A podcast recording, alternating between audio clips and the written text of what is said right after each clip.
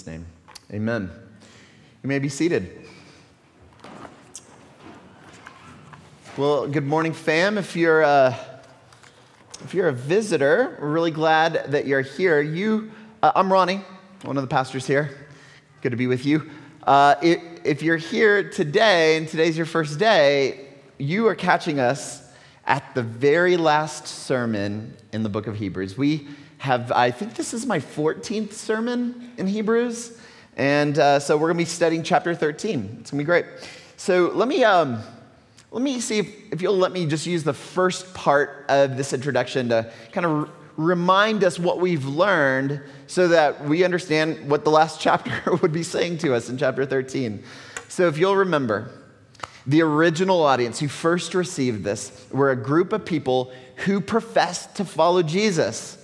But very unexpectedly, uh, incredible opposition and oppression towards Christian began to mount. And the pressure was so intense that many people were considering opting out of Christianity, leaving and just going back to what they were familiar with in Judaism. This is what they, most of them had come out of that, and they were like, let me just go back there. It's not so painful. And so um, these people, their, their reputations, their fortunes, even their lives were in jeopardy. And so they were asking really serious questions Do I really believe in Jesus, the Messiah? Really? Is Jesus worth it? And so, in response to those questions, for 12 chapters, the author helps them to see the beauty, the majesty, the superiority of Jesus. Jesus is superior to everything, He is superior to life itself. And this same Jesus, at, here at the end in chapter 13, gives us incredible promise. In the final chapter, God says to us, we just heard it, this is in verse 5. He says, I will never leave you nor forsake you. And then he says, So we can say confidently, The Lord is my helper. I will not fear. What can man even do to me? Now, here's why this is so important that we start there at verse 5 is that his love, him saying, I will never leave you or forsake you, his love is the basis for our obedience. That is the motivation for our courage. God's love is the single most powerful agent for our courage, our obedience, and our perseverance. And if you don't understand that point, what I just said for the last 30 seconds, you're not going to understand chapter 13, and you might not actually understand the gospel itself. Because if you don't understand this, Christianity will look like any other religion in the world, any other religious system, just with different trappings. Because, see, religion has an order. Religion says, be good, be courageous, be generous, be sexually pure, so that God loves you. That's, that's the order. The gospel says, I will never leave you or forsake you. I love you unconditionally. Therefore, be courageous, be generous, be pure. You see the order? Can't miss that. So, after 12 chapters of showing us what Christ has done for us, it ends with a few practical things to do. And I'm very thankful because I am not the most practical preacher around. Uh, but chapter 13 is going to tell us how to live. And not in order to win the right to be loved by God, but because we are infinitely loved by Him. So, because of this love, the author re- repeats this refrain Jesus is worthy of your faith. Don't give up. Allow the enchanting love of Jesus to suffocate the pain of your difficult circumstances. And being enchanted by Jesus' love requires faith. Faith is believing that Jesus is more real than your pain. But faith, you guys, it's a curious thing. I know this. It is a curious thing. We have to have we need help to get our faith to move from our heads, from our brains, into every corner of our soul. Because if you don't do that, I mean, what is it anyway? Is it really faith? If we don't get this faith into every part of who we are, it's not going to last. You won't persevere. And we see this all the time, don't we? um, we have these beliefs. You and I, we have these beliefs. These things that we say, they're on our feeds, but they don't change us. Our beliefs, generally speaking, have no effect on our choices and our decisions. Our, our lives and our decisions tend to look exactly like the people who don't even have those same beliefs. We all kind of look the same, except we have these beliefs up here. And the interesting thing is, and you guys know this, so many people have like given up on Christianity, have walked away, and the main critique is what? The church is filled with hypocrites. They're not wrong, right? They're not wrong. But you know what? In saying that and kind of protesting, you know what's really underneath all of that? You know what they're saying? They're saying, I just wish Christians would be different. I wish their, their, their faith would actually play out. Maybe if they were different, then perhaps not, maybe people would be curious about our faith if we were. But as it is, we're seen as judgmental hypocrites whose lives are not much different than anyone else, except we have these faith statements and propositions. And so, the book of Hebrews is going to give us a list of things to do, some decisions, some choices. And, uh, but you have to remember, we're in chapter 13. It doesn't start with this list.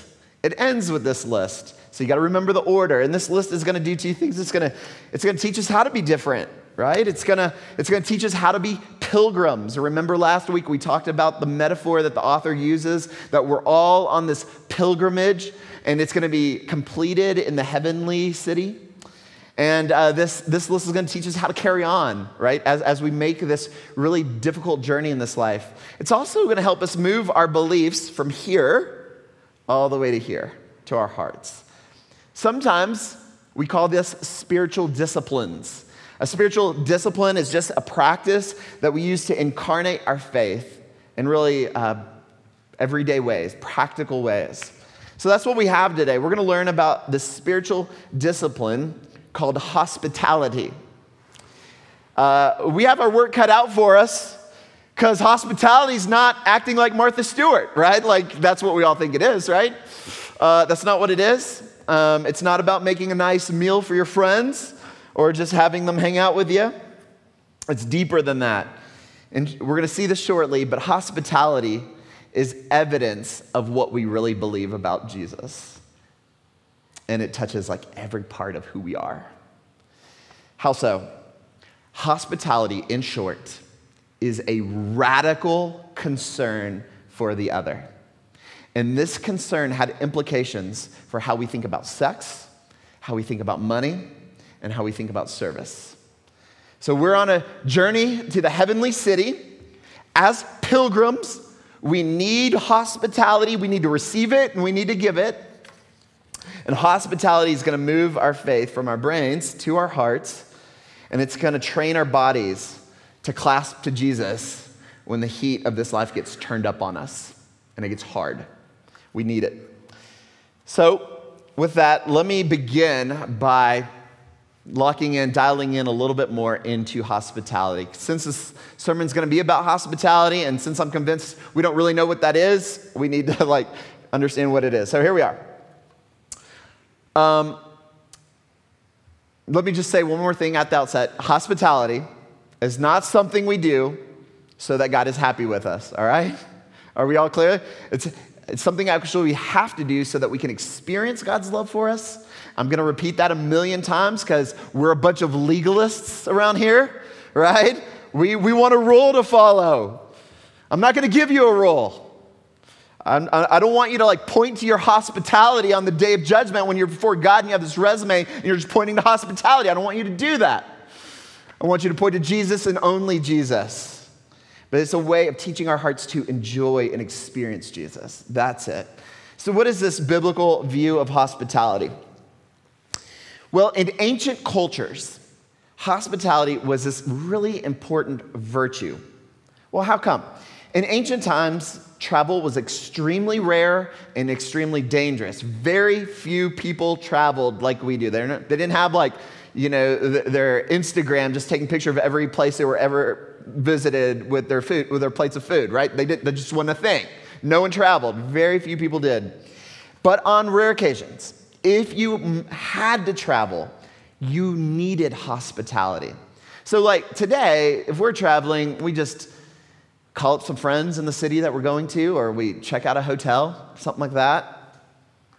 Uh, there were virtually no hotels in the ancient world, and the ones that did exist were sh- really uh, bad reputations, let's just put it that way. And certainly, people didn't have friends in every city. Like, hey, I'm gonna be in town, can I, can I grab your basement? Like, that, that wasn't a thing. So, what did you do? This is what you did. A traveler would be on their journey, and they would see on the horizon a city. And they'd go to the city gates there, and then they would wait they would wait until a person from the city approached them and invited them into their house. Then the host would take care of them by washing their feet, by providing a banquet for them, and then most of all, giving them rest and security in the walls of their home. Now, that was practiced in virtually every ancient Near Eastern culture.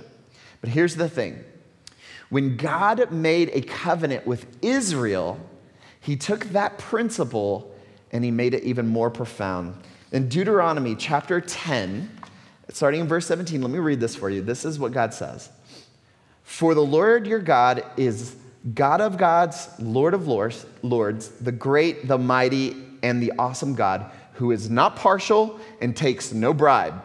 He executes justice for the fatherless and the widow, and he loves the sojourner, giving him food and clothing. Love the sojourner, therefore, for you were sojourners in the land of Egypt. So God makes hospitality like a part of the covenant. And did you notice the basis? He says, You must radically love strangers because you yourself were a stranger, an alien, a sojourner in Egypt. Like that's who you were. Pay it forward kind of thing. So, by being generous with strangers, they were remembering how God was generous with them. So, this isn't just about doing good deeds. This is about them rehearsing God's grace and mercy towards them. It kept them, their, their hospitality kept them connected to their Lord. That's the principle behind hospitality. Now, before I go any further, let me just remind us Hebrews is written to people who are being tortured and oppressed for their loyalty to Jesus. And so, and, and, and the author is saying, hey, don't give up. Like, don't give up. I know, it's, I know there, there's heat on you right now. Don't give up. And so you and I are asking, all right, got it. So, what does hospitality have to do with those guys? And here's what in the face of pain, that audience, they had to be absolutely convinced that the Lord was radically concerned for them. That's the type of faith necessary to keep them from walking away from Jesus. And so, by practicing hospitality, they're moving their faith from their head to their hearts. It's giving them courage, it's rehearsing God's love towards them as they're doing it to others. And that's the point. Do you want your faith? Do you want to live it out in this courageous way? Especially like when you're in the middle of injustice or when you're misunderstood or tragedy. Then, in that moment, have a radical concern for other people. And if you do, the author is saying Jesus will be more real than your pain. Let's examine this passage closely because we want to see some practical expressions of this. So, the first, verses two and three, the first expression of this radical concern is loving care to strangers and prisoners. Look at verse, it says, Do not, this is verse two, do not neglect to show hospitality to strangers, for thereby some have entertained angels unawares. Verse three, remember those who are in prison as though in prison with them and those who are mistreated, since you also are in the body. So let me, let me unpack just a few things. Verse 2, the author is referencing a story in Genesis chapter 18 where Abraham and Sarah hosted these three men. They go out, they see these three men, they invite them in, they wash their feet, they, they refresh them with water, they get them, give them a morsel of bread. And the Lord's really pleased. It turns out those three men were angels Abraham, and uh, Sarah had no idea. The Lord was so pleased with them. Then, verse 3 of Hebrews, the author tells the original audience to care for prisoners and those who have been mistreated. Now, remember the audience. You got to remember this, the, these guys, this original audience, they all knew people in jail. They all had friends who were beaten and put in jail for their faith and loyalty to Jesus. There are actually several ancient accounts of Christians who would volunteer and willingly put themselves in jail with their friends to keep them company, especially their friends who had been wrongfully jailed. So, jails back then were primitive. So, the prisoners were dependent on people for food. So, the state, Rome didn't just provide three meals a day and cable TV, right? That's not how jail worked back then. They literally were just in jail and they needed friends, they needed the mercy of another to come and bring them food regularly so they didn't starve in jail. And so that's what they did. And so that the, the care that Christians were known, to, uh, known for, for giving care to these prisoners, absolutely caught the attention of the pagans. I mean, they could hardly believe how Christians radically loved prisoners. And, and the thing is, is it didn't, this wasn't just a benefit for the prisoner. It was, bene, it was a benefit to the giver. Their faith was strengthened as they were being used by the Lord. Well, how so? Look, pay attention to that phrase. It says, Some people entertained angels without knowing it. I read this commentary by this guy named William Lane. He said, The author is assigning uh, to this hospitality a kind of sacramental quality. You what does that mean? What, what's a sacrament? Well, in our tradition, we have two sacraments baptism, communion. So, with sacraments, we use things like water, bread, wine, things that are very ordinary. But when those common, ordinary things are dedicated to the Lord, the Lord uses them in this really powerful way. And so, a very common, ordinary thing like caring for strangers and caring for prisoners, it, trans- it was transformed into this powerful agent to get God's power and God's grace inside of you. You see that? In the same way we think the, the bread and the wine gets it inside of us. That's what it's doing. It's getting God's grace in them as they cared. It's strategic hospitality. When we practice radical concern for other people, we become conduits of God's power. God uses it. God's power flows through us as we are just being faithful and caring for others. And because we're being used by the Lord, where our faith is being strengthened in that moment. Can you see how that works? Are y'all following this? So, like, imagine a guy who's, who's doubting, right? He's plagued with doubts. He's considering walking away. The cost is high. So, that same person goes to a friend who's in jail, right? What, brings him some food. That friend is in jail precisely because they love Jesus. That's what got him there. So there he is, the friend, the one with doubts, helping that one. So the person who has all those doubts, as he's comforting the person in jail, I promise you, their radical concern for their friend is going to change their doubts into courage. Like the courage of the one in jail, their love, their service of them is doing, it's getting God's grace back into the doubter right? Hospitality strengthened the faith, their own faith, as God's power flowed through them. That's how it works for all of us too, Denver Pres.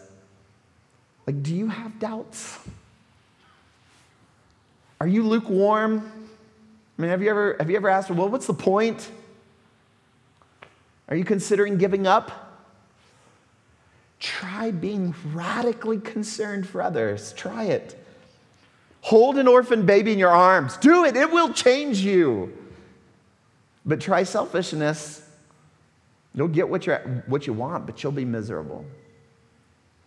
When I uh, went to Africa, I was in a, a, a region that was known for having uh, an, an, an elevated number of AIDS, HIV rates in this particular sector that I was in. And so I, I, must have held hundreds of babies in my arms. Probably every third child uh, was probably sick with HIV or malaria. Uh, I prayed over these babies, I held them. Guess what happened? Guess what happened? My faith was strengthened. I was the recipient. It changed me. God used me to help them, but my concern for them is actually what, what went back into me to strengthen me. And that's how this works. We're not trying to make God love us with our good deeds.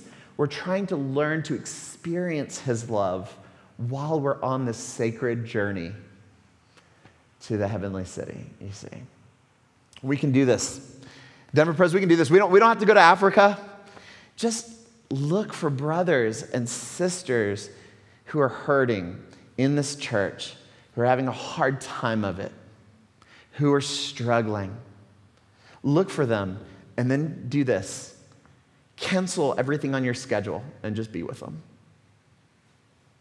Just cancel your schedule and just sit with them. Minister to them, invite them into your home. People want to be known. You don't have to be Martha Stewart. This is not about being rich. It's not about having nice food to serve. Just invite them in your home. Be with them. Be redemptively curious. Listen.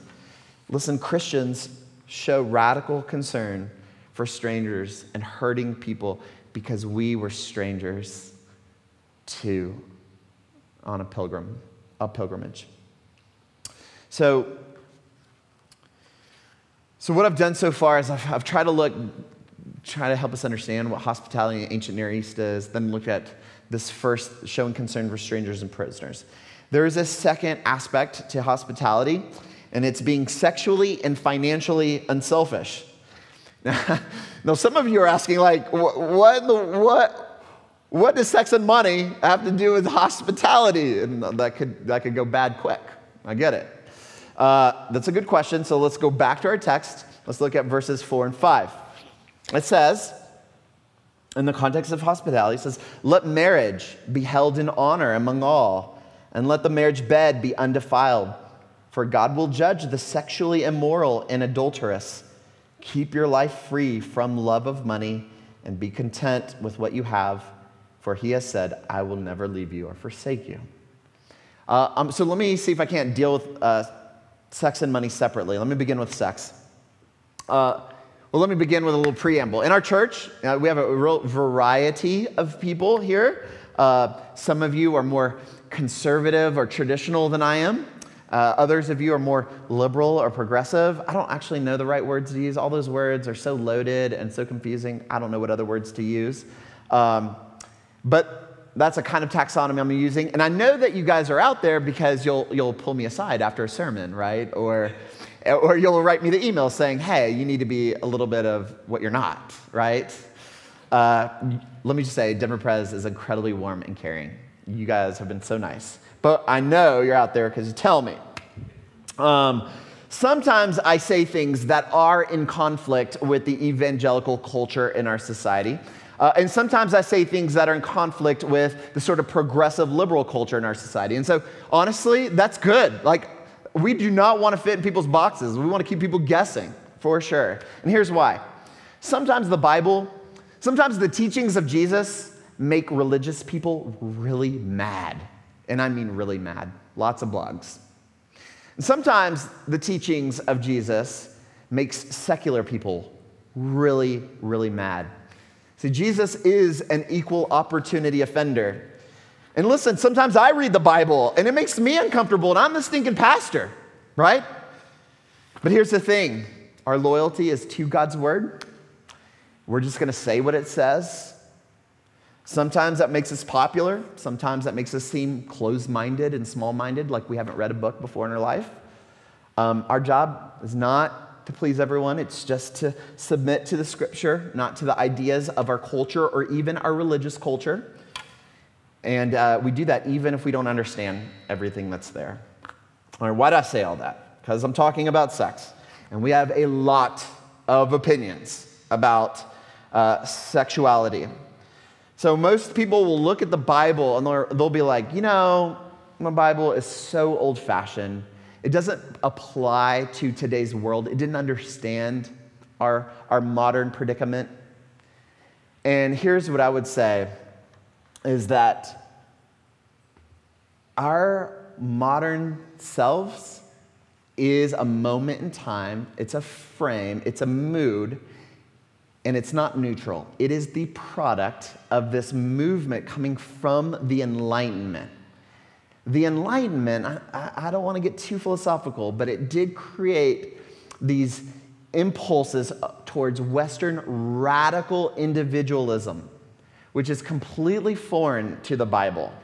That's to say, right now we live in a time where we believe that our rights, our rights, our interests, our personal desires take precedent, are more important over against tradition, family, and community.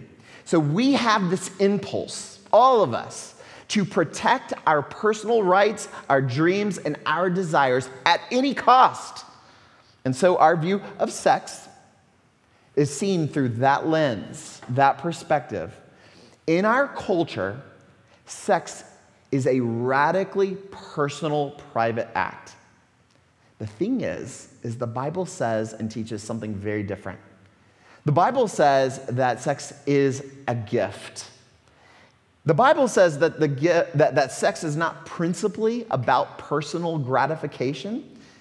It teaches that sex is a nurturing and unifying practice to be used exclusively between one man and one woman in a covenant. And it's in those and only those circumstances that create human flourishing for the whole society. And so, sex is not about the individual, it's given so that the community can flourish.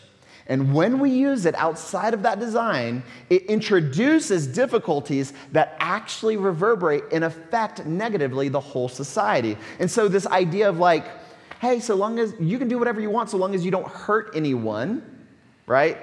That is not like that idea is not present. And, and this is where people get upset, right? It, it, sex is not about giving you identity, it's not actually telling you who you are. In our culture, sex is seen as this means to make us happy. And so, if you withhold sex from someone or restrict it, then that's tantamount to taking away their right to be happy. That's why this conversation is so touchy. You're saying, well, I guess you're just telling them they can't be happy. That's a very modern frame. The gospel says that that would be a very individualistic and selfish view of sex. And Christians should not be selfish. Rather, they should show radical concern for others, for the community, and willing to give up their own rights for others. And so the text says, verse 4 let marriage be held in honor among all and let the marriage bed be undefiled, for God will judge the sexually immoral and adulterous. Now, listen, because I know, I know that, that line right there is really hard to understand, so pay attention. What this text is not saying is that if you are an adulterer or if you are sexually broken, that you're going to be condemned. Because if that were the case, all of us are going to be condemned. We're all guilty. Many of us in this church are still in process and we are broken. And we're really glad that you're here. this is a great place to be known and to grow and to get better. Sexual sin does not disqualify us from God's love. When you read that phrase in verse 4, the words adulterous or sexual immoral, listen to me, insert the words non believers. That phrase is a code, it's a category of people who are not Christians. It's not describing, describing just their behavior. To call people adulterous or sexually immoral was not an insult. That's not an insult in the first century. They, they didn't grow up at, with a Puritan upbringing. This is first century Rome, right? They didn't believe the same things about sex. Because listen, both Christians and non Christians were sexually impure. You only have to read 1 Corinthians to know what I'm talking about, or the whole Old Testament for that matter. Right? open sexuality in the first century was the norm in that culture. It was not taboo. Denver would have been considered very prude compared to first century Rome. In fact, it was even seen as virtuous. Those words would have been virtuous. To, to go and be, be with a prostitute was seen as a religious act. So, what the author is saying, he's saying, if you are a Christian, you've got to set yourself apart from that culture, be a different category. You must be pure because Christians should not be selfish. That's it. Purity and unselfishness go together. So Christians should be radically concerned for others, and adultery and sexual immorality were inherently selfish acts. Although it was totally accepted in that culture, Christians risked appearing sexually primitive in order to be radically concerned for their culture. All right? So purity was important because they radically cared for their impure friends compassionately. Are y'all seeing this? Now, Christians should take then us, sexual purity, very seriously, not so that we can go around judging people who don't live up to our standards. If that's what you're hearing me saying, you're not listening to me. That's not what I'm saying. Christians shouldn't judge prostitutes. We shouldn't judge people who fail morally. That's not the point. Jesus didn't act like that. You shouldn't either. He's incredibly compassionate to broken, sexually broken people. We're just taking sexual purity seriously because we're supposed to be a people who are radically unselfish for in the name of love for the other. Sex should not be about your own, your own desires, identity, or gratification. And listen, if you think I'm just talking to people who are just like talk like single or who are like sexual brokenness, I'm not. I'm talking to like even married people, right? Like all of us have to retrain our hearts to see sex in a fundamentally different way that's what the Bible teaches. The eminently quotable Tim Keller, he says, in the first century, the non believers were known for being stingy with their money and generous with their sex. But Christians were known for being generous with their money and stingy with their sex. See that? All right. So that's a good segue to the second part of hospitality money. All right, I am absolutely convinced that money is actually more touchy than sex. I am just going to keep my thoughts real brief because I'm going long here. Look at verse 5. Keep your life free from love of money.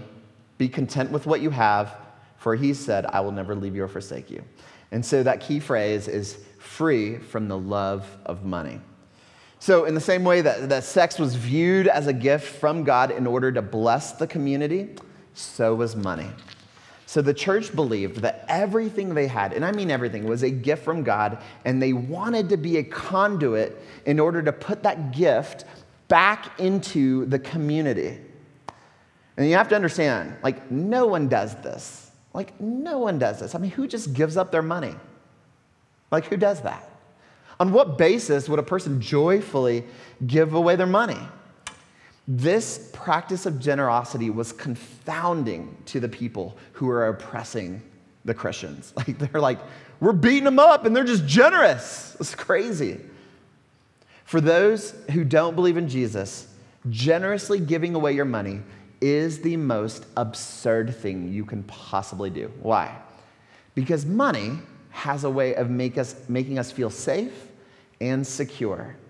And so, if you start trusting in your money more than you trust in Christ, then when times get tough, you will walk away from Jesus in order to protect and pursue your real God, the God of money, you see. So, the author says, don't fall in love with your money.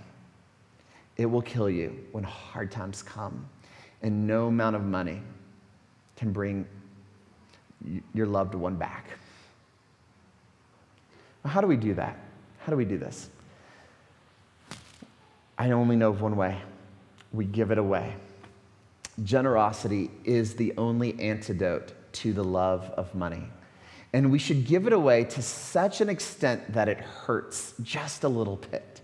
We, we ought to be so generous that, that we kind of have to change our lifestyle just a little bit.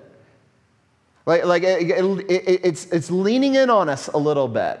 Like, well, maybe we, we take one last trip to the mountains, one, one less trip, right? Maybe, maybe we do something, we, we change our lives just a little bit. And let me just say, you guys, this is, um, this is really hard for both the rich and the poor. This is not I'm, only, I'm not only talking to rich people. Uh, rich, it's hard to give away their money because, well, they have a lot of it. That check is big and it's a little bit breathtaking. And like every time I write a check, it looks like the amount of a, a flight, you know, every month, it's, a, it's an equivalent of a flat screen TV. That, that's a little bit painful, I'll be honest. I don't know what I would do with 12 flat screen TVs, but I want it because I'm greedy. All right? It's hard. But listen, I've worked with the poor uh, principally when I was in Puerto Rico, and they will tell you it's just as hard for them. It's just as hard for them to trust the Lord. The Lord loves them and will care for them. It's easy for us to trust our money more than we trust in Jesus. Giving away our money shows radical concern for others. So we shouldn't be selfish with our sex, we shouldn't be selfish with our view of money, and that is just the beginning of biblical hospitality. It's an attitude, it's a practice. It turns strangers into friends, it makes them feel welcome. It puts our resources into the community so that everyone is flourishing and refreshed. And that is faith incarnated. It's moving faith from here to here. All right, I've gone a little long. It's super touchy. I haven't said everything I need to say about it. I'll get the emails, it'll be fine. We all love each other, we're for each other here. Um, but let me just let me end with this. Let me land the plane with this. Um, when you look at this particular list of hospitality, I don't know about you, but I like I feel a lot of guilt. Money, sex, service, like all the things that I'm like really bad at, right? And I'm like, like I feel alienated. I feel I can feel estranged from God. Here's, here's what I want for myself, is what I want for my children, is what I want for you. Is I don't want you to have guilt. That's not what we're working for here. We want you to have conviction and even excitement. Remember, I started this sermon by explaining that this is not about God accepting you. Like, if you're in Christ, you're accepted. And that is the motivation for taking these things seriously. But how do we know? How do we know that God accepts us? And this is why we have verses 11 through 14. Read those one more time with me. For the bodies of those animals whose blood is brought into the holy places by the high priest as a sacrifice for sin are burned outside of the camp, so Jesus also suffered outside the gate in order to sanctify the people through his own blood. Therefore, let us go to him outside the camp and bear the reproach he endured. For here we have no lasting city, but we seek the city that is to come. When Jesus died, when Jesus died, he got the opposite of hospitality. He went to the city gates, and instead of being invited in and having his feet washed and him given security and food, he washed his feet and then he gets strung up outside the gates and he hangs on a cross. And instead of having company, he screams out, My God, my God, why have you abandoned me? Why have you forsaken me? No hospitality. What it costs us to be hospitable pales in comparison to what it costs Christ. And because of what he has done, we are now the objects of God's love and God's hospitality. And now we are changed from strangers to sons and daughters. That's the gospel message. Do you believe that? Not, not based on what you have done, but what he has done. That lack of hospitality that he received, he, we now get this declaration I will never abandon you, I'll never forsake you. oh, dig that deep into your heart. And maybe DPC will be this, have this radical concern for our city.